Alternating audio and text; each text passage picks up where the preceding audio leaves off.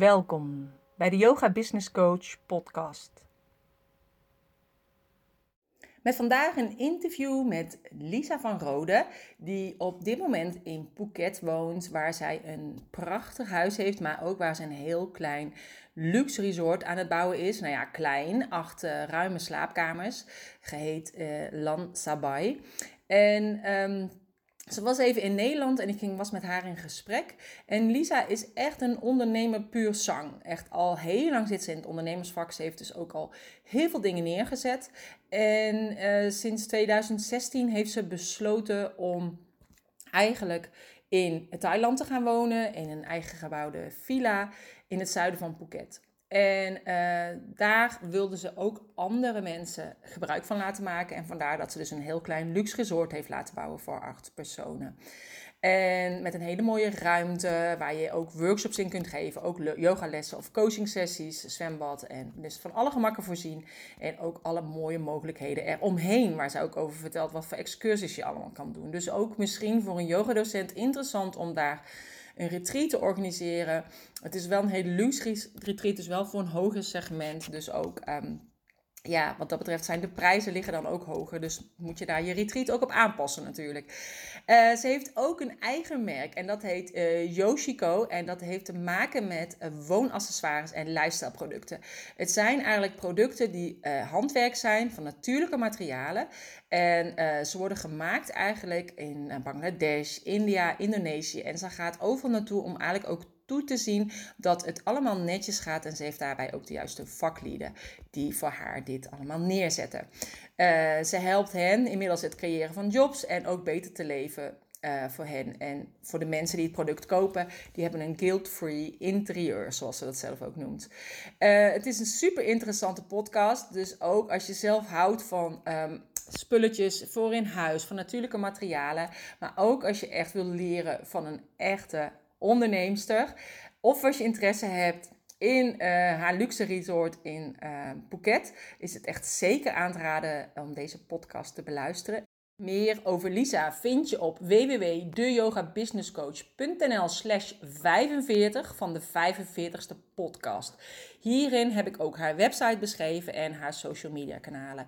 En als je naar deze podcast luistert en je vindt hem leuk, geef hem een duimpje, een sterretje, een hartje, abonneer me op mijn kanaal. Of maak eventueel een screenshot van uh, dat je nu aan het luisteren bent en deel het op je social media. Ik wens je heel veel luisterplezier. Met vandaag een gesprek met Lisa van Rode. En uh, Lisa, welkom. Dankjewel. Ja, wil je jezelf kort voorstellen? Lisa Verrode. Um, sinds 2006 woon ik buiten Nederland. Ik heb uh, 25 jaar in de textielbusiness uh, gereisd en daarna gewerkt. En in het booming China wilde ik daar meer van meemaken. Ik reis altijd al op Azië. En zodoende ben ik in 2006 in China terechtgekomen. En eigenlijk niet meer terug willende naar Nederland. Woon ik nu in Thailand met mijn man en mijn geadopteerde straathonden. Ja, met je honden inderdaad. Mm -hmm. Dus en uh, ja, wij kennen elkaar eigenlijk van het Business Edition traject bij uh, Mike Pilagic. Ja. Ja, en uh, hoe ben jij daar zo bij terechtgekomen?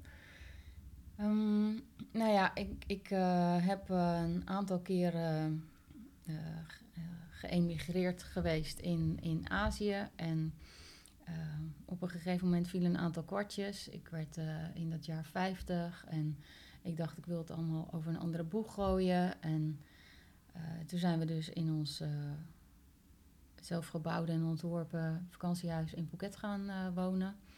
En toen wilde ik weer een business starten, maar vanuit huis. Dat was voor het eerst. En ehm, ja, toen startte ik weer in de textiel. Maar daar lag ook niet meer helemaal mijn hart. En toen kwam ik dus vanwege de textiel weer in Bangladesh, naar daar een aantal jaren te hebben gewoond daarvoor. Uh, man tegen, um, ja, die prachtige manden maakte van natuurlijke materialen en op een eerlijke manier. Maar eerder was nooit het kwartje gevallen en nu viel het kwartje. En toen ik tijdens een volgende trip weer in Nederland was en dat met mijn businesspartners besprak, vroegen ze uiteindelijk: mogen wij. Uh, partner bij jou worden in dit nieuwe bedrijf. Want ze zagen het wel ook zitten en zagen ook potentie in. Um, dus toen hebben we een uh, deal gemaakt. Maar toen dacht ik, ja jeetje, um, als mensen zo in me geloven. En ja, ik ken wel de business van de textiel, hè, na 25 jaar alle kanten. maar dit is totaal nieuw en ik wil niet afgaan. dacht ik van ja, dan moet ik wel als een sodemieter zorgen dat het allemaal goed komt. En dus uh, was ik volgens mij via Facebook um, ja, terechtgekomen bij het online programma van uh, Design Your Own Life van Michael Pilarczyk. En dat triggerde me. En daarna ben ik de roadmap gaan doen. Dat triggerde me. Toen was er daarna, uh, toen net met Yoshiko idee was gestart, was die boeklancering van hem in, uh, in Aalsmeer. En ik dacht, nou ja, ik voel me daar wel comfortabel bij om een stok achter de door, deur te hebben. En natuurlijk moet je het allemaal zelf doen. Maar een soort van guideline en mentor, dacht ik, ja, dat is wel belangrijk. En toen heb ik de stap gewaagd om, uh, ja, om extra power boost te geven. Om te zorgen dat mijn merk op de kaart zou komen. En heb ik me ingeschreven voor die business editie. Waar je, zoals je weet, niet zomaar uh, binnenkwam. Nee. Ja, is toch gelukt.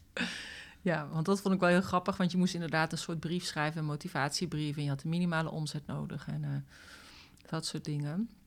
Ik zat er net, ik zat net niet aan die, aan die omzet, maar hij vond mijn motivatiebrief wel genoeg en hij had vertrouwen in mij. En ik dacht in eerste instantie nog van ja, dat zegt hij volgens mij tegen iedereen. Maar totdat ik erachter kwam dat er inderdaad ook mensen had afgewezen uh, die wel die omzet al hadden behaald. Mm. Dus ja, yeah. dat was voor mijn ego dan wel weer heel goed natuurlijk.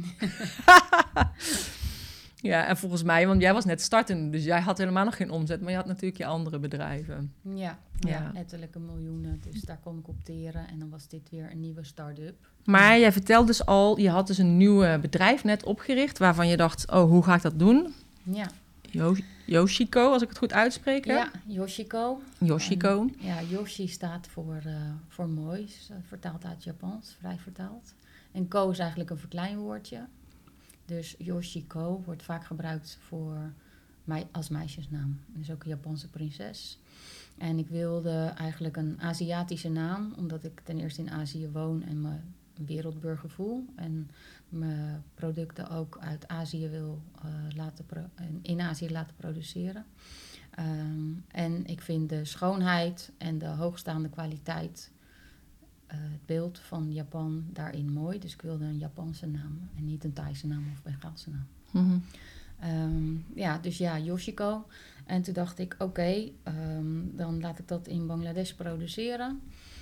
Um, op een eerlijke manier. Hè, dat was voorwaarde. Ik wilde altijd eigenlijk een merk starten, maar nooit in de textiel. En ik dacht, ik heb altijd, uh, ja, zeg maar, de eerste 50 jaar heel goed gedraaid. Weet je, ik ben heel dankbaar dat ik in Nederland ben geboren en mijn start heb gekregen. Daar heb kunnen studeren. Altijd in alle vrijheid kunnen leven en daardoor, daardoor ook de keuze heb kunnen maken om buiten Nederland te gaan wonen. Mijn ouders hebben me ook nooit geclaimd. Dus ja, daarmee ben ik heel dankbaar. Want ik heb ook in al die reizen naar Azië, in al die jaren gezien hoe dat heel anders kan zijn in, als je in een ander land bent geboren. Um, maar goed, dus um, dus dacht ik van oké, okay, ik heb het uh, hè, goed gedaan. Ik wil nu de tweede helft van mijn leven, bij wijze van spreken, vanaf mijn vijftigste ook iets terugdoen aan de maatschappij. En dat lag ook een beetje de grondslag aan, uh, aan het verhaal van, uh, van Michael. En ik nam dat heel letterlijk. En ik dacht van ja, ontwikkelingshulp, daar geloof ik niet in. Zeker, weet je, wij moeten ook altijd hard werken voor ons geld. Daar is helemaal niks mis mee. Dus natuurlijk, en zeker toen in de tijd dat ik in Bangladesh woonde, zag ik dat heel veel mensen via het NGO-principes ook een hand op hield. Maar dat is niet sustainable. Dus ik dacht, nou ja, wat is er mis mee om die mensen gewoon mooie producten te laten maken? Maar dat was het hem nou net. Kijk, die materialen die hebben ze wel en die zijn prachtig, natuurlijk. En er wordt ook in de zon gedroogd. Um, maar ze hebben daar um, ja, een ander idee van wat mooi is. Dus ik dacht, als we nou ons design implementeren hè, in, in, in het vakmanschap van die, van die artisans, van die, van die vaklieden uh, dan moet er iets goeds uitkomen. Maar ja, en, en daarmee kunnen zij dus een betere, een, een betere toekomst opbouwen. Hè? Meer inkomen vergaren, waardoor ze ook hun kinderen kunnen laten studeren en gewoon naar de dokter kunnen. En um, ik was ook natuurlijk vanwege de textiel altijd wel geconfronteerd met de vraag van... oh, is het dan mijn kinderarbeid? En uh, slechte werksomstandigheden. En daar was ik echt zo klaar mee met die vraag altijd. Dat ik dacht ja, als ik dan een eigen bedrijf start en een eigen merk, dan wil ik daar nooit meer mee geconfronteerd worden. Dus ik zag er ook wel heel erg op toe dat het allemaal goed, uh, ja, en nog natuurlijk, zit. En uh, uh, dus toen dacht ik, oké, we gaan ons, ons design uit het Westen maken tot mooie producten. En daarbij moet de inslag zijn, goede prijs-kwaliteitsverhouding. Dat, dat is een vast gegeven. En uh, dan is bonus zeg maar het mooie verhaal wat, er, wat erachter zit. Hè? Dus dat op een eerlijke manier geproduceerd wordt. En, uh, nou ja, en toen dacht ik ook van... Oké, maar ik woon dan in Thailand. Uh, en hoe ga ik dat dan doen? Productie uh, vooral Bangladesh, maar ook inmiddels Vietnam, India, Indonesië en Thailand. Bij kleine workshops. Um, alle, altijd allemaal op een eerlijke manier en van natuurlijke materialen gemaakt. Maar hoe ga ik dat dan verder in de markt zetten en hoe pak ik dat dan aan? Ja, dan kom je natuurlijk bij Nederland, want dat, daar liggen je roots. En dan weet je hoe je gaat starten. Dus ik had uh, twee dames bereid gevonden om voor mij te beginnen. Mhm. En dat was natuurlijk toch wel een beetje een experiment. Want ja, ik zit dan in Thailand en je moet dan het vertrouwen geven aan mensen. Maar daardoor zijn ook je kosten hoger. Want je start niet vanuit jezelf in je eentje. En in je eentje, ja, het is jouw kindje. Dus het wordt hè, bij wijze van spreken uit jou geboren. Maar je moet andere mensen dan hè, overlaten om het voor je te doen. Nou ja, kantoorpand gehuurd. En een van de twee dames zat binnen no time thuis met een burn-out. En dat was niet vanwege mij, maar dat was vanuit haar verleden. En uh, daardoor kwam er extra druk te staan op de andere uh, uh, dame die voor me werkte. En ook om mezelf. Want ja, haar, van degene die thuis zat, moesten we de taken zeg maar over twee verdelen. En zodoende reisde ik ook extra veel naar Nederland om haar eh, enerzijds de andere dame te ondersteunen en om zelf dingen op te pikken. En uh, nou ja, toen, toen zat ik weer eens in, uh, in zo'n aangroeiende file, s morgens. En uh, grijze lucht, zaggerijnig weer. En, en, ik stond stil in de file en ik zag al die zaggerijnige koppen. En toen zet ik de radio aan en dan komt er echt zo'n stortvloed. Weet je, wat ik thuis natuurlijk nooit heb. Zo'n stortvloed van, van, van, van nieuws en, en non-nieuws en whatever je daarvan vindt. Maar uh, er was een item op de radio over dat één op de drie mensen thuis zit met stressgerelateerde problemen. En één op de zeven met de burn-out. Shocking natuurlijk. Ja. Maar ja, ik was bovengemiddeld geïnteresseerd, want ik had dat ook aan de hand, weet je zo. En, uh, maar ja, verder viel er geen kwartje en ik deed mijn ding. En, maar toen kwam ik thuis en uh, ja, het klinkt heel decadent, maar als ik dan thuis kom na zo'n lange trip, waarin ik zoveel mogelijk uh, tijdens mijn Nederlandse trips uh, ja, in, in, in, korte tijd in elkaar schuif. Weet je? Dus dat ik extreem druk ben en, en, niet wil toegeven aan het tijdsverschil. En dan nog weer die vlucht erachteraan waar je zeg maar een dag verliest en dan dus uiteindelijk thuis komt. Ja, dan vind ik het echt zo onbetaalbaar en zo'n cadeautje om nog even een duik onder de sterrenhemel te nemen in je eigen zwembad. En uh, uh, toen viel het kwartje. Toen dacht ik van, jeetje mina, wat ben ik toch bevoorrecht dat ik op zo'n mooi stukje aarde woon. Mhm. Mm. Ik heb natuurlijk zelf voor gekozen. Um, ja, maar ik kan dus wel werkelijk het hele jaar door aan mijn korte broekje of mijn jurkje op slippertjes lopen. Met mijn geadopteerde straat, uh, straathonden langs een tropisch paradijselijk strandje lopen. Waarbij mensen naar me kijken, zou ze hier wonen, weet je. En, um, ja, dat ik gewoon eigenlijk een heerlijk leven heb. Want bij mij is het in balans, weet je. Ik, ik werk 80 uur of meer. Maar ten eerste uh, uh, vind ik leuk wat ik doe. Dus het voelt niet als werken. Ik voel die druk niet. En ten tweede heb ik niet elke dag de, de radio aan... met al het nieuws wat over je wordt gestort. Ik kan kiezen welk nieuws ik tot me neem. En verder zit ik in mijn eigen comfortzone te werken. En of dat nou tot tien uur s'avonds is... Of, of, op zondag in je bikinietje nog eventjes Bangladesh aansturend... omdat ze op vrijdag vrij zijn... Ja, dat maakt dan feitelijk niet uit. Maar vanwege je omgeving voel je ook zo'n vrijheid. En daardoor ook zo'n andere mindset uh, in je werk. Dat ik dacht van... Oké, okay, natuurlijk wil en kan niet iedereen op Phuket wonen. Liever niet. Weet je zo. Wordt het heel erg druk. Ja, um, ja, better not. Maar hoe gaaf zou het nou zijn als hier een plek zou worden gecreëerd... waarbij mensen onder begeleiding van een coach... Um, ja, zich kunnen behoeden voor een burn-out of uh, teambuilding kunnen doen. Of ja, voor ja, hoe je het wil noemen, meer in balans of met een andere mindset uh, zou kunnen komen. Dus um, um, ja, zo gezegd, zo gedaan. En uh, een keer daarop heb ik dat weer besproken met mijn businesspartners. En zei ja, heel goed idee. Ja, dus, goed uh, idee. Weer een goed idee. Weer een goed idee. En bijna jammer weer een goed idee. Want wie is er nou zo gek om ja, weer een nieuw bedrijf te starten, zo kort na, na het eerste kindje, zeg maar. Um, maar Yoshiko gaat eigenlijk heel erg goed. Dus uh, omdat ik eh, we de taken des, eh, destijds verdeelden, eh, moest ik Insta Instagram gaan doen. En ik had er wel een keer van gehoord, maar ja, verder wist er niet zoveel vanaf. Heeft natuurlijk ook met mijn leeftijd te maken, denk ik dan. nou ja, dus ik pakte dat op en ik dacht, jeetje, dat is echt grenzeloos. En dus had ik binnen no time klanten in buitenlanden, in Europese landen, maar ook buiten Nederland. Gewoon in Australië, Ja, weet je. En, heb ik en- toen nog gezien, inderdaad, dat iemand het ging uitpakken, hè? Op Ja. zijn stories of op Instagram. Ja, ja. En, Ja. en toen dacht ik, ja, dat is wel echt eh, deze nieuwe wereld. Ja. Weet je? En eh, hoe blij kan ik zijn dat ik ja, daar, ehm, ja, zeg maar, ook die nieuwe economie, daar, daar kennis van kan nemen. Mhm. En, eh, maar nu hebben we dus een distributeur in Amerika, acht agenten in Europa. We verkopen via bol.com en we hebben Shopper Shop in Loods 5 en ehm, eh, 150 retailers. In totaal wel 200 tot en met Curaçao, weet je, verkopen we. En hoe gaaf is dat? Ja, En dan tot en met Australië. Dus dat gaat eigenlijk heel erg goed. Ja. Het kantoor draait nu goed met een vast team. En, ehm, en dus heb ik ook tijd om, eh, om de bouw te begeleiden. En het retreat resort is dan eh, op 90% klaar. Dus we gaan bijna starten en zijn Ja. klaar om de eerste tof. mensen te ontvangen. Ja, Ja. Heel verhaal. ja, heel verhaal. Maar, want uiteindelijk, zo lang besta je dus nog niet, hè, met Yoshiko. Tweeënhalf jaar. Ja, 2,5 Ja. jaar. Dus moet je kijken wat je al in 2,5 jaar hebt neergezet. Ja, ja. Ja, ja je kan ervan vinden wat je, wat je, wat je wil. Zeg ik vind maar. het heel knap. Ja, nee, als je in zo'n flow zit en eh, je, je ziet natuurlijk wel met een merk moet echt alles kloppen. Alle Mhm. details, alles moet naadloos op elkaar aansluiten.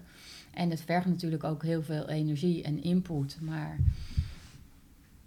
ja, van jezelf besef je misschien niet dat je dat dan flikt of dat je dat dan doet. Ja. Maar eh, ja, het is dus mogelijk. En het is dus ook mogelijk, hè, ondanks dat je wel van business weet, hè, tuurlijk, fair is fair. En dat je ook weet van, eh, eh, van, van waar, je, waar je wat kan vinden, zeg maar. Mhm. Van, van het zaken doen, van het business doen. Dat zit er allemaal wel in. Maar het is wel een, nieuwe, ehm, een nieuw deel van, ja, van, van kennis ook. Weet je Mhm. zo. Deze branche, die kende ik helemaal niet. De, de markt eigenlijk staat open voor eh, nieuwe ideeën. Want we zien dat we vooral heel erg aanslaan bij jeugd. Zeg maar de millennials die allemaal bezig zijn natuurlijk met de, met de global warming en de plastic soep. En daar liefden wij, weet je, zowel sign of the time, dat mensen bezig zijn met sustainable wonen, met tiny houses, met ja, wat is nou belangrijk, met storage. Mhm. Eh, want we verkopen ook heel veel manden en ja, alle spullen die je dan hebt. En juist ook het ontspullen, weet je zo. En eh, sommige mensen zeggen van ja, maar waarom zou ik dan jouw merk moeten zetten? Want er zijn ook, weet je, duizenden mandjes te kopen, bij van spreken. Dan zeg ik oké, natuurlijk, jij bent vrij om te, te kopen voor je huis wat je wil. Alleen als je een product, en wij noemen onze producten eigenlijk goodies. Mhm. Hè, omdat ze met, met, met, met, met ziel zijn gemaakt. Met, met ja, handmade with love. Ehm, als je een goodie zeg maar, eh, van ons in je huis zet, dan hoef je daar niet schuldig over te voelen. Het is guilt-free. Je kan elke dag thuiskomen in je huis en trots zijn dat er niemand slechter van is geworden. Ja. En dat is eh, zeg maar hoe ik eh, aan de ene kant een steentje wil bijdragen aan een betere wereld via mijn merk. En dan eigenlijk in het verlengde naar, naar het resort retreat, waar we zeg maar mensen kunnen hosten en, en, en behoeden, bij wijze van spreken, eh, voor, voor een burn-out of, ja, ja, of anders, om in balans te komen. in balans te komen. Dus dat is een andere manier om een steentje bij te dragen. En ehm, ja, dat, dat is wat ik wil toevoegen. Ja. ja, het is wel heel mooi, want je hebt het wel over manden gehad, maar je hebt natuurlijk veel meer dan alleen maar manden. Ja, natuurlijk. Ja, Dus, precies. ja. Dus je hebt nog niet helemaal, het is natuurlijk, we hebben het al over Yoshiko gehad, maar het is natuurlijk echt voor home om inderdaad je huis bij in te richten. Ja, het zijn allerlei producten, dus goodies om in een huis, in een, en, en om je huis te gebruiken. Mhm. En het zijn allemaal ma- eh, natuurlijke materialen die vaak ook restafmater- eh, restafval zou zijn. Dus bijvoorbeeld denk aan een kokosnoot die we laten bewerken. Eh, waar je een theelichtje in zet en dan heb je een heel leuk eh, kandelaartje. Mhm. Of ehm, eh, een fles hè, die leeggedronken is en die we dan upcyclen. Dus het is eigenlijk recyclen en er een mooier product van maken, daaromheen vlechten. En wat je dan eigenlijk als windlicht in, in een boom hè, of aan je terras kan hangen. Of van jute. In Bangladesh is nummer één crop, zeg maar. Dus wat er verbouwd wordt is jute. Is in land nummer één eh, van de wereld. En die, ja, daar kun je prachtige zachte manden en tapijten voor gebruiken. Die worden heel vaak gebruikt voor kinderkamers ook bijvoorbeeld. Mhm. En ehm, ja, zo hebben we tal van eh, materialen die dus anders, zeg maar, afval zouden zijn. Of eh, ja, zeg maar kokosnoten, die kun je dan verbranden, zeg maar, als ze vlam bevatten. Ja, en daarmee eh, ehm, eh, dan krijg je weer de global warming. Dus ehm, ehm, ja, zo doen we ook uh, bananenmaché. Weet je, iedereen kent papiermaché, maar we hebben dan een dame in het noorden van Thailand gevonden. Die dan niet tijdens de regentijd, maar juist in de droge tijd een bananenmaché maakt en dat vormt. Zodat je dus uh, pindabakjes en chipsbakjes hebt. Weet je, mm -hmm. mooie, mooie trays. En ja, dat gaat, dat gaat over en weer. Dus de artisans die kennen hun materialen en, en die kopen ze in. En wij ontwikkelen daar dan dus uh, mooie ideeën bij. Zodat dat naadloos in elkaar gaat. En daarbij hebben we dus ook een merkentag, dus eigenlijk een label aan alle producten. Mm -hmm. uh, met onze naam, wat wasbaar is. Um, zodat je de tapijtjes ook weer in je wasmachine kan wassen, bijvoorbeeld dan. Uh, de biologische textiel. Um, uh, we maken dus ook tapijten niet alleen van zeegras of van jute, maar ook van katoen. En dat is dan weer rest afvalrollen stof vanuit de textielfabrieken. In Bangladesh worden natuurlijk nog steeds miljoenen mm-hmm. t-shirts geproduceerd. Maar er blijven altijd rollen stof over. En die kopen we dan uit Ecotex gecertificeerde uh, textielfabrieken. En van fabric mills. Dus we weten zeker dat dat gewoon goed spul is, zeg maar. En daar maken we dan tapijtjes van. Uh, maar daar maken we ook kussenhoesjes van. Kussens maken we daarvan. En uh, ja, dus het zijn met name de materialen die we gebruiken. En zo kun je eigenlijk je hele huis inrichten en aankleden. Ja. En het leuke is, omdat het allemaal zo uh, natuurlijk is qua materiaal en ook natuurlijk qua kleur, uh, past het eigenlijk in heel veel interieurs, past het in heel veel huizen. En uh, neemt het eigenlijk ja, de sfeer op van je huis. Dus of je nou een heel strak huis hebt of een heel landelijk huis, mm-hmm. of een beetje kaal ingericht huis. Um, ja, past het er eigenlijk allemaal in. En het leuke is natuurlijk ook dat in het Retreat Resort wij het hele concept Yoshiko gaan implementeren. Hè, dus uh, er wordt helemaal zen zone ingericht, ja. zeg maar. Ja, helemaal ja. met en je eigen komt producten. alles dan weer samen. Ja, ja. wel mooi. Ja. ik vind het sowieso mooi, want je hebt het ook gezegd, je, je hebt het al over die tekst, dan uh, tag dat dat je kunt zien dat het jullie product is. Maar jullie laten ook van die pins ontwikkelen, ja. uh, ook in Bangladesh. En dat is dus toevallig bij uh, Lisa van Gerven, die ik dus ook ken. Ja, kleine uh, wereld. Ja, weer, die ja. bij mij op de HO heeft gezeten. En, en zij is inderdaad geadopteerd in Nederland. En is teruggegaan naar Bangladesh om daar meiden te helpen in sloppenwijken. Om te leren hoe ze hun naaimachine kunnen gebruiken en voor zichzelf kunnen beginnen. Onder andere. Ja. Ja, ja dus heel mooi dat ik uh, Lisa in Bangladesh heb leren kennen. En daar hoorde ik wel van haar schooltje. En via lisa.com kun je alles over haar vinden. Ja. een hele mooie stichting waar ze ja, in de grootste sloppenwijk midden in Dhaka... waar natuurlijk uh, heel veel projectontwikkelaars op gebrand zijn om dat zeg maar in de fik te steken. Of weet je, om te zorgen dat ze dat stuk grond kunnen bemachtigen. En al die sloppenwijken en al die duizenden mensen kunnen wegwerken. Zodat ze, ik weet niet hoeveel dure projecten kunnen gaan bouwen. Maar anyway, haar schooltje staat dan midden in die sloppenwijk. Uh, is ook afgefikt een paar jaar ja, geleden. Klopt. En is helemaal herbouwd weer. Staat op een plein. En het is echt heel triest als je daar bent. Want dan zou dat plein dus eigenlijk een voetbalveldje moeten zijn met gras. Maar er groeit helemaal geen gras. En die jongens en die jongeren die lopen daar te voetballen op hun blote voeten. En uh, ja, terwijl het natuurlijk ook best wel eens regentijd is en het allemaal modder is, weet je zo. Maar ze heeft daar heel mooi uh, haar schooltje gebouwd en dan een soort van uh, organische tuin ook nog weer gezet. Je komt daar de trap op en hebt daar een aantal hele kleurrijke klaslokalen. Uh, maar zij moet die ouders dus overtuigen dat die meiden een opleiding bij haar kunnen volgen. Dus die meiden zijn dan vaak een jaar of 15. En officieel volgens ILO mag je werken vanaf je vijftiende. Mm-hmm. Um, maar die meiden die moeten thuis blijven omdat de vader en moeder ja, uh, een, een, inkomen moeten vergaren, de hele dag werken buiten de deur. En die, die meiden moeten dan vaak op hun jongere broertjes en zusjes passen. Dus zij heeft dan geregeld dat er ook een crash is bij haar schooltje, waar die, waar die jonge kindjes dan worden opgevangen, zeg maar.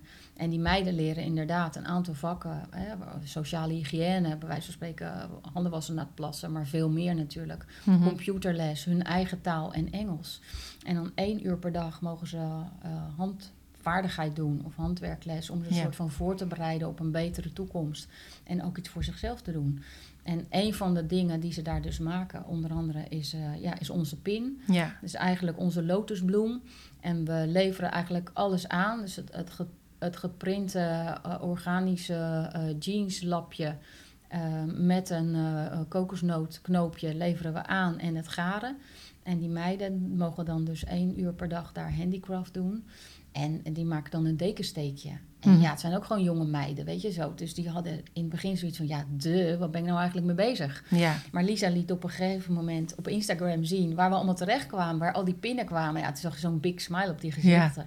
Ja, is echt prachtig om te zien. En daarmee eh, ja, eh, dragen ze dus bij in het gezinsinkomen. Ik betaal dus hè, dan net een beetje meer dan wat ze zouden willen hebben. En, Ja. hè, ik, ik, ik zorg dan dat alle, alle producten, of, of zeg maar de basismaterialen daar, daarvoor aanwezig zijn. En eh, ja, dus daar maken ze die pinnen van. En ja, nou zijn ze gewoon zo proud, weet je. Dat ze Ja. en kunnen bijdragen en dat ze zien dat hun product over de hele wereld terechtkomt. Dus Ja. ja, het is super, super gaaf. En als ik die gezichten ook nog voor me zie, weet je, dat zijn zulke mooie mensen met zoveel expressie. Ja. Ehm, ja, dat is echt wel eh, uniek. Ja, wel heel mooi. Ja, want ik heb ook Ja. bijvoorbeeld eh, Lisa heb ik ook gesteund, omdat ik natuurlijk ook van vroeger ken.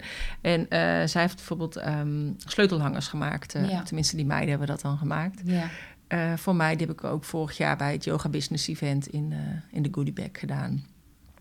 En het was ook heel grappig, want het, eh, het labeltje wat er aan hing... en zij hebben dan ook inderdaad een hele eenvoudige steek eh, gedaan. Eh, Lisa was zelf nog kraaltjes tegengekomen op de markt... met een soort van goudverf dingetje eroverheen. En toen zei ze, dat is misschien wel leuk om te doen. En nou, dus dat was leuk. Dus dat, dat was op de post op, op weg naar mij. En later dacht ik, ik ga iets maken over die Japanse kunst... met die scheuren in die kopjes die dan opgevuld wordt met goud. Dus daar ging ik eigenlijk over vertellen... dat het soms maak je iets heel vervelends mee in je leven...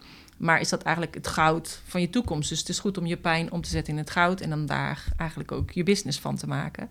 En eh, dus was het eigenlijk ook wel weer heel mooi. En ik had een hele mooie eh, visualisatie ook bij het event, waarbij je ook teruggaat naar je familielijnen. Eh, ook om bepaalde pijn in je familielijnen op te volgen. Of eigenlijk zeg maar op te lossen. En het was dus eigenlijk heel mooi dat het samenging ook met die sleutelhanger, waar Mm. dat kraaltje aan zat met die gouden dingetjes. Dus uiteindelijk paste het ook allemaal weer precies bij elkaar. En dat is altijd weer zo mooi dat eh, loopt. ja. En dan ja. ook zo grappig dat jij inderdaad haar ook kent. Dus, en, ehm, maar nu is het retreatrenter dus bijna klaar, zei jij. Is het dan, eh, hoe moet ik me voorstellen? Zijn het een soort van hutjes? Of, eh, Nee, ik wil me richten op... ja, ik ga, ik ga bij marktonderzoek vooral uit van mezelf. En ik ben zelf een soort van verwende businessreiziger. Een soort van nomad, maar dan niet een digital nomad. Ehm, en natuurlijk kun je ehm, heel goedkoop en in hutjes wonen. Maar ik wilde juist een comfortzone creëren. Dus het heet Laan Sabai. En dat betekent eigenlijk de comforting com- eh, courtyard. Dus het is ommuurd in een, ehm, gewoon en wel in een woonwijk. eh, tussen de lokale bevolking. Maar je logeert dan wel in een fijne luxe kamer. Waar je gewoon een fijn bed hebt en een goede badkamer en privacy. mhm. Dat zijn voor mij de drie eh, basisvoorwaarden voor een goede hotelkamer. Tijdens al mijn businessreizen eh, ontdekte ik dat dat de key elements zijn eigenlijk. En eh, zodat je ook even kan terugtrekken en kan, ehm, kan bedenken wat je allemaal hebt geleerd tijdens, tijdens de dag dat je bent bezig gehouden. Dus, maar je moet het voorstellen als een ommuurde zone, waar als je door de voordeur komt, eh, in een totaal andere wereld bent. Dus sowieso land je in Thailand al in Azië in een totaal andere wereld. Hè. Het is net wat klammer. Het is warm en het voelt aangenaam. En je komt dan binnen bij ons. Alles ruikt anders. Alle kleuren zijn anders. Je krijgt een signature mocktail aangeboden. En na zo'n reis ben je dan toch een beetje dizzy. Je hebt al een hele reis achter de rug. En misschien wel een beetje adrenaline. Kick, dat je slecht hebt geslapen in een toestel, zie ik allemaal voor me. En, eh, en dan word je naar je kamer begeleid. En, eh, daar staan je slippers klaar, je doet je badjas aan en eh, ja, je hebt eigenlijk niet veel in je trolley mee. Want ja, met drie korte broeken en twee t-shirts en een paar Red slippers ben je al klaar, weet je zo. En ehm, ja, en dan kan de coach haar programma of zijn programma eh, beginnen. Mhm. En wij faciliteren dan zeg maar alles. Dus eh, ja, je zit op zo'n mooie plek op de aarde. Dus het is zonde om alleen maar in die comfortzone met een fijn zwembad en eh, Mhm. eh, een mooie tuin en, en, en massagesalon en, en secret garden waar je één op één coaching kan doen. Om daar te blijven hangen, zeg maar. Er zijn tal van mogelijkheden wat je daar allemaal nog meer kan doen in Oppoket. Ja, leuk. Dus ehm, het is maar net wat jij met je, met je mensen voor ogen hebt om te gaan doen. Mhm. Dus wil jij je richten op, eh, hè, op dames, dan zou ik zeggen van ga naar een leuke night market in Phuket Town, waar, waar, waar live muziek is en street food. Hè, waar je ook lekker ijsje kan eten. En, eh, of eh, ga, ga een leuk boottripje doen op een katamaran. Of eh, eh, wil je al je agressie eruit stompen? eh, doe mee met een workshop kickboksen. Hè, thuisboksen. Er zijn er talloze bokscholen bij, bij mij om de hoek. Ja, wil je naar een van de elephant retreats om olifanten te wassen, dan, weet je, dan kunnen we dat faciliteren.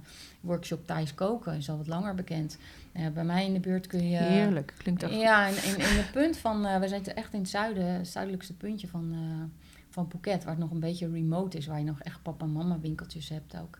En daar kun je ook nog zelfs fietsen. Mhm. En het is net wat platter, zeg maar. En, eh, eh, maar je kan ook een- workshop eh, etherische olie, eigen zeepje maken. Weet je, Mhm. hoe gaaf is dat? Dus ehm, ja, er zijn tal van mogelijkheden. En zeg maar de coaching en de yoga en de meditatiesessies... waar we ook nog weer coaches voor kunnen of, of, of teachers voor kunnen inhuren. Maar en dus het coachingprogramma van de coach of trainer... ehm, eh, of het programma van, eh, van, van de team, teamleader om de neuzen van een managementteam eh dezelfde kant op te krijgen. En zeg maar, ja, het best of both worlds. Dus alles wat Phuket te bieden heeft. En de Andamanzee, waar echt... ja, het klinkt altijd een beetje filmsterachtig. Een, een tripje naar het James Bond eiland. Maar het pas er was er iemand bij me die dan zo'n kano-tour daar ook doet. En ze, ze zegt ook, het is gewoon ook echt zo prachtig. Dus ja, dat best of both worlds, zeg maar. Totaal uit je comfortzone. Alleen al omdat je op zo'n andere plek op de wereld bent. Eh, wat maakt eh, ook dat je in een soort van snelkookpan zit, waardoor je hè, net weer een andere eh, mindset krijgt. Ja, Ja, sneller tot inzichten, maar ook sneller tot rust. ja, precies. Ja. En, ehm, Dus ja. het is niet, een, ik kan het niet vergelijken met een gewoon yoga retreat, zeg maar.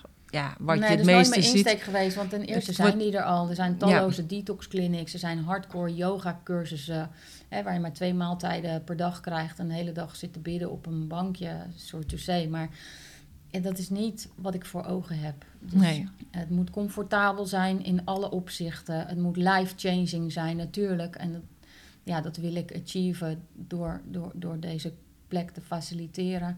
Maar ook in samenspraak met de trainer of coach. Waardoor eh, ja, het echt ook eh, bijdraagt aan, eh, aan het life- life-changing effect voor, voor de deelnemers. Ja, Ja, maar wel op een bepaald niveau. En dat is misschien dan ook niet voor iedereen. Maar Nee. dat heb ik ook nooit voor ogen gehad, zeg maar. Nee, dat, dat hoeft ook niet, want iedereen heeft altijd zijn eigen mensen, denk ik altijd. Nou, er is ruimte voor iedereen. Ja. Weet je? Wil je voor, eh, weet ik veel, 399 euro per camping in, in een tentje eh, een prachtig yoga eh Ja, is ook goed. weer in Frankrijk doen. Be my guest, weet Ja. je, dat kun je ook doen. Alleen al had ik dat niet voor ogen. En er zijn natuurlijk al veel coaches die op Phuket komen of naar Bali. En vaak huren ze dan nu een villa. Mhm. Alleen wat ik dan van deelnemers ook terughoor, ehm, is dat ze dan zeggen: ja, zij had een grotere slaapkamer dan ik. Ik had dat weer niet op en ik had niet eens een eigen badkamer. Wij moesten delen, weet je. Ja, en da daarom denk ik van ja, weet je, je, natuurlijk kun je om het zwembad dan yoga doen. En, en soms heb je zeezicht, prachtige villa's, kun je natuurlijk ook gewoon huren. Maar ik wilde echt een dedicated hub Ja. Ehm, ja, waar, je, waar je gewoon fijn hè, eh, met z'n allen aan een tafel kan zitten en met je flip, over kan werken, maar ook kan mediteren. Wil je salsa dansen, dan zetten we de muziek aan, dan kun je op die vloer salsa dansen, dat daar Ja. gewoon een plek voor is. Maar het heeft een hele tropische uitstraling en niet alleen maar Thais, maar de Thais eh, eh, details zitten wel degelijk geïmplementeerd. Mhm. En ik wilde ook een hub die meerdere laagjes had. Dus dat het niet allemaal obvious is, maar dat een soort van ja, ontdekkingstocht is op zich. Mhm. Ja, ja, waardoor je ook eh, niet meteen het Thais-Balinese sfeertje hebt, maar dan met meerdere lagen ontdekt waar de Thaise details hem in zitten. Mhm. En maar dat is ook met name zeg maar eh, de plek waar het, eh, waar het zich bevindt. Ja. Ja. Ja, en als je je dus weer terugtrekt op je kamer, dat je allemaal een even grote kamer hebt. Ja, en je daybed Ja. en je hangstoel en Ja. natuurlijk hele goede wifi. Want laten we eerlijk zijn, de business gaat gewoon door in Nederland. Ja. Of je wil weer even eh, feedback hebben van je man, hoe het thuis gaat met de kids of met de honden. Ehm, ja, dus dat moet er wel ook gewoon zijn. Er moet ook gewoon ruimte zijn. En ja, ook natuurlijk een goede boekenplank met alle mindfulness boeken die je daar wil delen. En ik zie dat dan zo voor. Je pakt een boekje, leest het, maar je had ook al een boek mee. En dat heb je uitgelezen, laat je dan weer achter voor de Ja. volgende deelnemer. Ehm, ja, dus Dat vind ik altijd wel lastig, want als ik mooie boeken heb, dan wil ik ze houden. heb- ja, dan ja, ga ik ze niet achterlaten. ja. Nee, Nee. maar dat, dat, dat is natuurlijk vrij. Ja, nee, dat snap ik. Ja. Maar eh, nee, sommige dingen vind ik echt zo interessant. Die ga ik echt onderstrepen of met een stift. Terwijl ik dat vroeger helemaal niet deed. Want ik dacht, Mm. nee, in een boek mag je niet aankomen. Zonde. Ja, zonde. Geen ezelsoren. En eh, ja, dan bracht ik het altijd weer netjes terug naar de bibliotheek. Maar ik heb nu echt, als ik inderdaad eh, boeken lees over mindset of dat soort dingen, vind ik soms zo interessant dat ik dacht, dat wil ik nog vaker. Of ik maak aantekeningen of ik onderstreep inderdaad. Ja, Ja. ja. Nee, zou ik het niet snel achterlaten. Maar Nee, sommige ja. mensen doen dat wel. ja, maar dat is, dat is maar net, weet je, de, de vrijheid, blijheid wat Ja. dat betreft. Ja, En maar ja, ik wil wel faciliteren door daar een goede serie Ja. boeken te hebben staan. ja. Waardoor als je dat boek toch vergeten bent, of je had alleen maar een boek Ja, precies. Hè? Dat er altijd eentje staat is. ja, dat je wel iets kan Ja. lezen ook. Nou, ik vind het wel heel erg mooi om eh, te zien hoe jij inderdaad eh, met alle ervaringen die je hebt natuurlijk uit het textiel en met alle eh, landen waar je hebt gewerkt en connecties mee hebt, dan uiteindelijk toch in zo'n korte tijd dit bedrijf hebt neergezet. Ook al is het een totaal andere tak van sport en een andere richting, heeft het natuurlijk vast meegeholpen. Eh, ja, dankzij alle kwaliteiten die je hebt ontwikkeld eerder. Ja, terwijl dat van origine eh, niet allemaal zo eh, naar buiten kwam, zeg maar. Ik was altijd een heel zenuwachtig meisje. En eh, voor atletiekwedstrijd kon ik al niet eten. En voor een wedstrijd, nou, daar kwam helemaal niks van terecht. En eh, mensen zeiden van, eh, ja, ga jij maar niet te hoog vliegen op de middelbare school. Want eh, ja, ik zat daar ook altijd eh, aan de valiumpillen. En eh, kon ik niet slapen voor een... eh, voor een SO of, eh, of het afstuderen. Ehm, ja, en, en, en daarna ben ik kunstacademie gaan doen. Oh, toen was ik bang dat het niet werd aangenomen, dat ik niet goed genoeg was. Dus ik heb daar wel heel veel stappen gezet in mijn persoonlijke ontwikkeling ook. Ja, En ik weet nog dat ik de minst commerciële was van de klas. En dat ja, leraren daar zelf zeiden... Ga jij de mode? Dat is helemaal niks voor jou. Ga je naar de kunstzinnige kant op? Maar ja, ik was zo eh, blij dat ik mocht studeren van mijn ouders. Dat ik dacht van ja, maar ik ga dan toch niet het kunstenaarsvak in... waardoor ik straks geen inkomen heb. Mhm. Dus ik ging toch maar die textielkant op. En ja, toen was ik zo acommercieel dat ik niet eens een stageplek kon krijgen. En uiteindelijk ben, is het wel goed terechtgekomen. En daarna was ik weer zo bang dat ik niet aan de baan kwam. Dat ik heel Nederland textielwereld had aangeschreven. En uiteindelijk als een van de eerste op het vliegtuig mocht naar Azië. Mhm. Weet je, ik weet nog zo dat ik op, in mijn eerste baantje, op mijn eerste werkdag te horen kreeg van over tien dagen zit jij op het toestel naar Hongkong. En ik had de hele dag een big smile op mijn gezicht. Want ja, dan, natuurlijk hadden de, de leraren op, op de academie ook wel eens een tripje gemaakt naast hun hè, werkzaamheden als freelancer Mhm. voor, voor andere bedrijven. En dan na vijf jaar mocht dus een keertje op shoppingtrip naar, eh, naar Japan of zo. Maar ik mocht al meteen. En daarmee was ik ook meteen verpest. Ik was meteen verslingerd aan, aan Hongkong, waar ik dan Ja. zes weken achter elkaar op een ap- appartementje zat.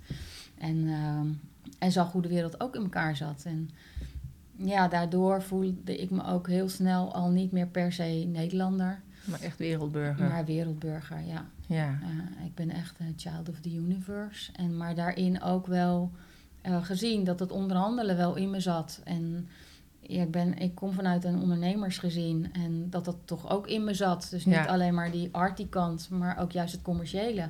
En ehm, ik weet nog, in, eh, in de brugklas moesten we een lijstje maken van wat je wilde worden. En ik had een werkstuk gemaakt. En bovenaan stond modeontwerper. En er stond uh, actrice. En stond balletdanseres. Maar ja, ik mocht van mijn moeder nooit op ballet dansen. Want dan kreeg ik O-benen. Dus dat Oh, ging ja. niet worden. En er stond ook ontwikkelingshulp. En nu uiteindelijk, nu ik steeds ouder word en dat weer teruggrijp. Dat heeft toch wel... Ik, ik kan nog zo de voorpagina van mijn werkstuk eh, erbij pakken. Is wel heel veel van wat ik eh, heb achieved uiteindelijk tot Ja. nu toe. Ja, komt dat daarin terug. Ja, wel mooi hè? Dat je Ja, dat toch wel hebt opgeschreven dat het terugkomt. Dat zie je heel vaak. Ja, Het zit toch in je onbewuste. ja blijkbaar. Ja. Maar ook eh, persoonlijke ontwikkeling. Dat je naarmate je doelen zet en ze steeds bereikt, ook steeds zelfbewuster wordt. Ja. En dat, eh, ja, toen ik bijvoorbeeld bij Michael Pilarczyk hoorde van Leef je mooiste leven, dacht ik, ja, de, doe ik al. Ja. zo. Ehm, dus dat zit er onderbewust in. En eh, heel veel dingen die je meekrijgt, eh, denk je van, eh, ja, ken ik al. Maar ehm, ook leer je er weer heel veel van. Ja. Weet je, en, eh, en, en maar ook zeg maar de huidige manier van business doen.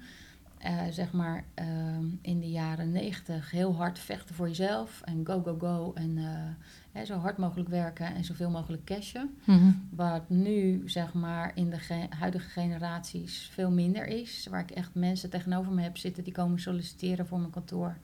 Zeggen van ja, ehm, hoeveel uur wil je werken, zeg ik dan. En dan zeggen ze, nou maximaal 32. Dan denk ik van wauw, hoe is het in godsnaam mogelijk? Weet je, Mhm. ja, minder dan 40 uur. En daar stond de bezem en begin maar. Weet je, dat is totaal anders. Ehm, dus mensen zijn nu veel bewuster van Ja. wie ze zijn en wat ze willen. En dat de balans werken en, en vrije tijd. En, maar ook dat ik op die cv's lees dat ze allemaal iets van vrijwilligerswerk doen en iets willen bijdragen. En ook de, veel meer de kruisbestuiving en de bal tot, tot elkaar, eh, ja, Mhm. naar elkaar spelen. Dat je veel meer voor elkaar over hebt. En Ja. samenwerking zoekt met bedrijven, alike partners. En elkaar daar in partnership helpen ver- verbeteren en vergroten. Ja. En dat vind ik echt het mooie. Dat ik beide werelden Ja. van die kant mooi. ook kan, eh, kan meemaken. Dus daarmee is de cirkel bijna rond. Bijna rond. Ja. Nog niet helemaal. Ben ik dan klaar om te sterven? Nee, daarom moet je dat nog niet zeggen. Nee, maar ik denk dat het wel heel erg mooi is dat je ziet van... Ook, al- ook was je verlegen en ook al vond je dingen eng... dat je dat nooit moet laten tegenhouden. Want je bent niet meer dat kind van toen. Tuurlijk zal ze nog wel in je zitten... Maar eh, ja, je kan zoveel meer dan dat je soms denkt. Nou ja, ook al verlies je alles, dat heb ik ook wel echt in de business geleerd en in de tijd dat ik in het buitenland werk. Want er zijn echt pieken, maar er zijn ook dalen. En als Mhm. je in het buitenland woont en je voelt je rot, dan is het echt zoveel dramatischer dan dat je thuis bent, zeg maar. Ehm, en er zijn zoveel dingen waar je geen weg wijst en geen weg of steg. En moet je toch allemaal maar zelf uitzien te vinden en zien te vogelen. Dus je hebt hogere pieken en diepere dalen. En, en, en je business, hè, soms gaat het heel goed en soms heb je een rotperiode. Word je echt, plat gezegd, genaaid door businesspartners en verlies je heel veel geld. Maar jezelf verlies je nooit. Nee. En als je dat besef hebt, weet je, wie kan je dan nog wat doen? Weet je zo. Ja. En je- jezelf verlies je nooit. Dus je staat op en je begint weer iets. ja, je moet wel door. Je moet door. Ja, Dus het geloof in jezelf, ja, dat is het allerbelangrijkste. En jezelf verlies je gewoon niet. En, nee. ja, en dat vind ik wel leuk om ook nu weer over te brengen aan mensen in mijn omgeving. Mhm. Dus, ehm, En ik vind het ook wel heel mooi om over te brengen aan yogadocenten. Want jij bent natuurlijk wel op zich heel zakelijk ingesteld. ja. En eh, dat zijn heel veel yogadocenten niet. Mhm. En eh, terwijl ik denk, ja, als je inderdaad bij jezelf blijft, dan kan een ander je niks maken. En dan, ja, gewoon je eigen koers varen en hetgeen waar jij goed in bent. Ja, vooral eh, een, een doel stellen en daar naartoe werken. En ja, d- niet van koers afraken. Of ja, natuurlijk raak je af en toe van koers af, maar dan toch weer proberen die lijn te pakken. Ja, weer en jezelf door te pakken en doorgaan en doorgaan en doorgaan. Want En doorgaan. ja, je krijgt echt eh, de nodige stormen. En het maakt niet uit uit welke eh, business scope of welke branche je zit. Weet je, je hebt allemaal mee te maken. En Ja, het lijkt allemaal zo mooi. Weet je, nu in 2,5 jaar heb ik dit neergezet. En natuurlijk is voor mij, heb ik al lang weer hè, mijn doel en, en mijn baken verzet. Eh, dus je blijft jezelf triggeren en, en leren, zeg maar. Maar het maakt niet uit van welke kant je eh, zit of instroomt. Of iets, je kan altijd ergens wat van leren. ja. En dat vind ik ook het mooie. Weet je, elke dag sta ik op om te leren. Mhm. En hoe gaaf is het dat je gratis kan leren? Weet je, Ja. dat je ook zo'n podcast kan luisteren. En daar misschien weer mensen mee inspireert. Ja, En al maak je maar één vonkje weer bij iemand aan, dat is het Ja. toch altijd waard. En ja, dat vind ik ook het mooie van eh, zaken doen met vrouwen vooral. Ja. Weet je, zo. Uh, nou, hebben natuurlijk heel erg equal opleiding. En vanuit basis maakt het hier in Nederland niet uit of je jongen of meisje bent. Maar ik heb echt zoveel anders gezien in al die culturen waar ik uh, rond heb gehopt Ja. en nog op. Dus ja, wees dankbaar voor wat je bent, maar geef dat ook kracht. En ja, ik vind eigenlijk een must om dat ook uit te dragen Ja. en mensen te helpen ook. Ja, was pas naar een event en zeiden me ja, vrouwen empoweren. Dat klinkt allemaal zo populistisch. Ja. Maar wel dat je elkaar ook eh, kan inspireren en helpen. Dus Ja. daarom wilde ik ook graag bij jou in je podcast. Dus Ja. dank daarvoor. Omdat ik denk, ehm, ja, wat ik net zeg, als je mensen kan inspireren. En het maakt niet uit vanuit welke branche of waar je ook staat, weet je. Ehm, ja, het leren en het delen. En ehm, Ja, en je Ja. hebt eigenlijk allemaal lijntjes met elkaar en je leert allemaal van elkaar. En dat Ja. was ook eigenlijk zo mooi ook. Dat we inderdaad erachter kwamen dat jij ook Lisa kende uit Bangladesh. En ook dat, eh, dat jij bijvoorbeeld weer een podcast luisterde met Sat Kirtan. En daardoor Ja. met haar contact hebt opgenomen. Ik denk gewoon op die manier is het gewoon heel mooi met elkaar te verbinden. En dat is ook wel deze tijd. Met social media gaat het ook makkelijker Ja. om met elkaar eh, ja, te het is echt een connecten. hele mooie tijd. Ja. Dus ja, die dynamiek aan de ene kant. Het maakt je gek aan de andere kant. Ja, Maar ja, pak er vooral je positieve... ja, want het geeft ook heel veel verbinding en ook eh community gevoel ja, inderdaad. absoluut.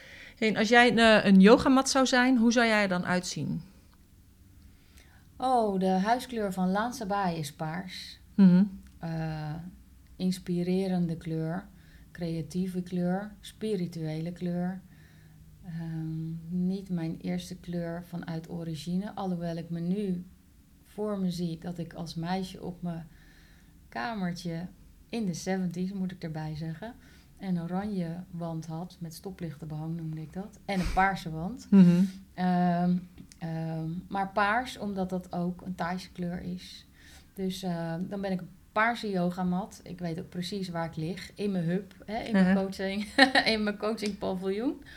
En, ehm, en hij is lekker zacht. Ja, ik ben wel van het comfortabele. Dus niet zo hard dat je de grond voelt. Mhm. In Azië zijn de bedden altijd keihard. Hè, ehm, eh, kunnen mensen ook echt op de vloer liggen. Ja, in Nou, India ik was ook. eh, bijvoorbeeld waarom ik ook niet voor een eh, retreat heb gekozen waar je in je tentje ligt. Als ik al ging kamperen, dan kreeg ik altijd, werd ik altijd met pijn in mijn botten 's morgens wakker. Mhm. Dus dat is voor mij niet aan de orde. Dus vooral een comfortabele mat die groot genoeg is, eh, waar je lekker op voelt, waar je niet op uitglijdt. Ja, Eh, en hij is paars. ja, En hij is eco-proof. Ja. Dus hij is gemaakt van latex of eh, ja. Nou, mooi. Ja, en wat jij zegt over die bedden is... In, ik heb ook in India gewerkt eh, als hostess. En dan gingen mensen klagen over de bedden. Want dan zeiden ze, de bedden zijn zo hard.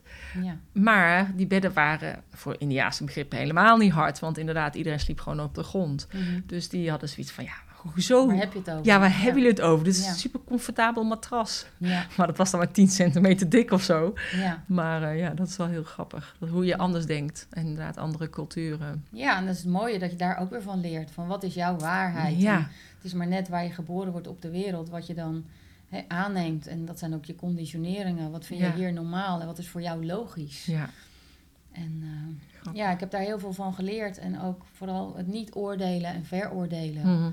En niet zo per se in hokjes denken. En dat vind ik het mooie. We zijn allemaal gewoon wereldburger. En ja. Waar je ook woont op de wereld. Kijk, hier ben je natuurlijk zo verwend en, en een overkill. Dat ik echt op een gegeven moment boos werd. Dan ging ik met mijn moeder naar de Albert Heijn. En dan zag ik 30 soorten brood. En dacht ik van jeetje mina, er zijn zoveel plekken op de wereld.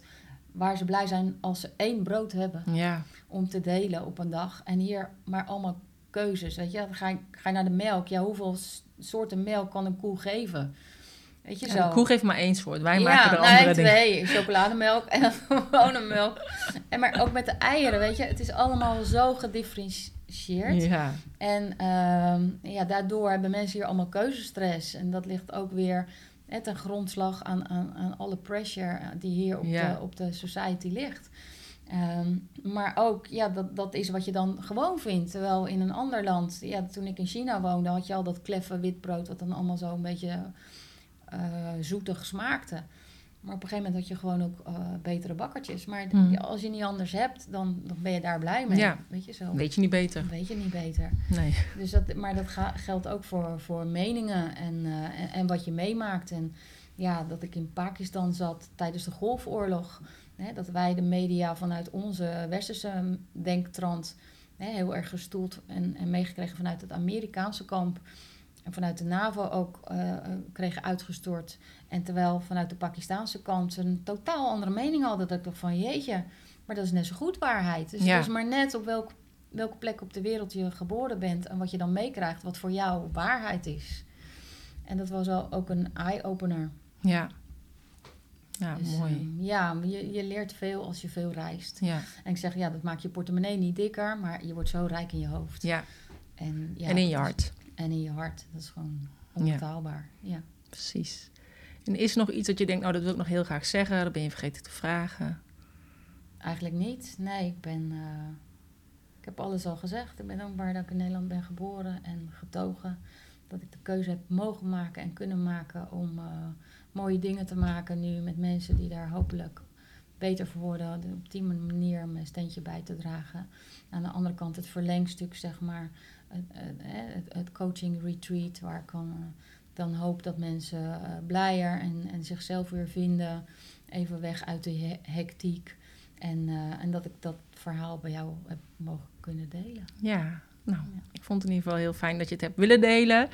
Ja, je korte bezoek hier in Nederland, dat je toch even tijd hebt vrijgemaakt. Dus, eh nou, dankjewel en eh, graag tot ziens. Wie weet, Ja, welkom, welkom. welkom in Lansabai. Ja, nou mooi, dankjewel. Dat was Lisa. Hartstikke fijn dat jij deze hele lange podcast hebt meegeluisterd. Eh, het was een, eh, een lange podcast, maar ik heb wel echt genoten van ons gesprek. Ik heb heel veel geleerd van Lisa en ik hoop jij ook. Eh, ik vond het ook heel erg leuk om, zeg maar, de Lisa die we samen kennen. En eh, die ik ook steun, dat zij die ook kent. En dat zij ook de situatie kent waar Lisa zit.